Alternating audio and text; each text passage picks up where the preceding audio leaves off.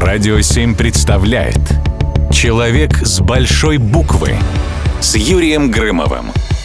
Человек – это не то, что сделало из него время, а что сделал из себя он сам.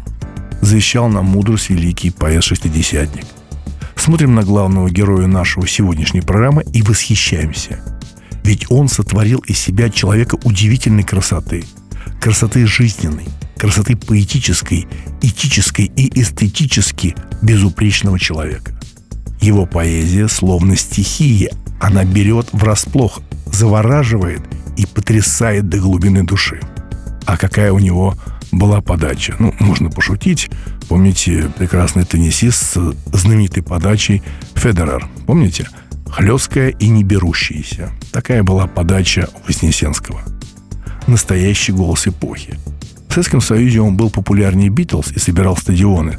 Специально тренировал речь, брал уроки сценического мастерства. Природный артистизм и удивительное обаяние добавляли очарование, превращая каждое выступление Вознесенского в событие союзного масштаба. Но главное, безусловно, стихи. Если публикой Андрей Андреевич был обласкан почти всегда, то с советской властью отношения были разные. При Хрущеве он был в опале, при Брежневе, наоборот, стал чрезвычайно популярен. Возможно, дело в том, что он никогда не заискивал перед властью. Всегда был верен себе и своим принципам. Видимо, за это его и не слюбил Хрущев. Помните знаменитая встреча в 1963 году запомнилась мне фразой генсека. «Господин Вознесенский, убирайтесь к чертовой бабушке. Визу и паспорт хоть завтра». К счастью, поэт остался на родине – но вокруг него образовалась настоящая полоса отчуждения.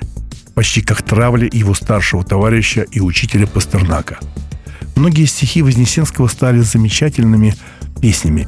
«Миллион алых роз», «Я тебя никогда не забуду», «Я и Гоя» в исполнении Градского и многие другие чудесные композиции были написаны на слова великого поэта. Славу он делил со своим главным конкурентом Евгением Евтушенко.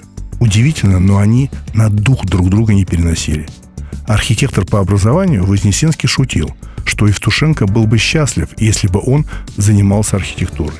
Впрочем, под конец жизни поэты помирились. Когда они впервые пожали друг другу руки, то не могли сдержать слезы. На похоронах Вознесенского Евтушенко сказал «не стало поэта». И сразу не стало так много. Чем-то напоминает историю, помните, Достоевского и Толстого – там не было ни вражды, ни соперничества. Они даже никогда не встречались. Но, как известно, когда Толстому рассказали о смерти Федора Михайловича, он сказал «Я потерял лучшего друга». Нет прошлой любви, нет последней любви. Есть настоящее, писал Андрей Андреевич. Такая, как его возлюбленной Зоя Богуславской, с которой он прожил 46 лет.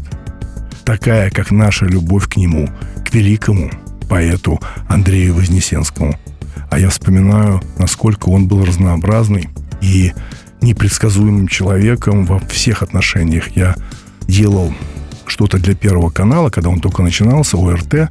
Так вот, у меня до сих пор хранится, когда мы с ним обсуждали, Вознесенский рисовал логотип для Первого канала ОРТ. У меня до сих пор это хранится, эти цветные почеркушки цветным карандашом.